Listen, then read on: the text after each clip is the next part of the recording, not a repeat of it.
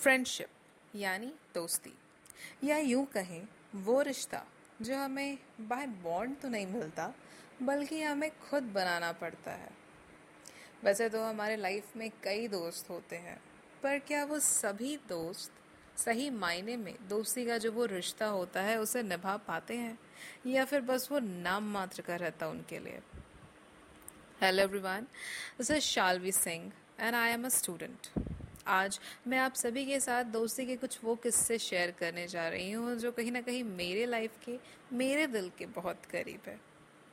I know आप सभी की ज़िंदगी में एक ना एक दोस्त तो ऐसा ज़रूर होगा, या शायद आपका कोई ऐसा ग्रुप होगा मे बी आपकी स्कूल में कॉलेज में, या ऑफ़िस में, जो आपकी लाइफ में एक बहुत ही स्पेशल प्लेस होल्ड करता है।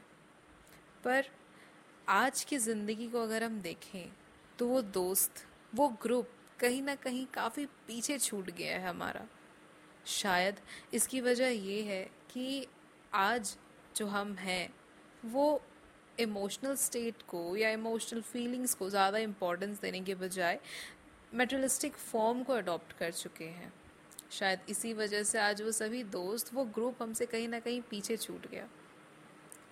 शायद इसी वजह से दोस्ती का जो सही मायने थे वो ब्लर से हो गए हैं हमारे लाइफ में।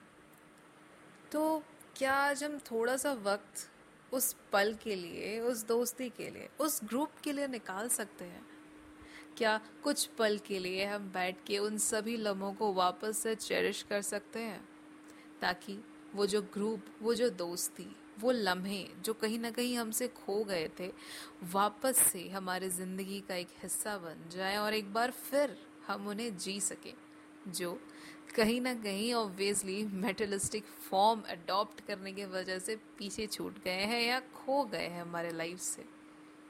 I hope guys you will enjoy the coming episodes and thank you so much for listening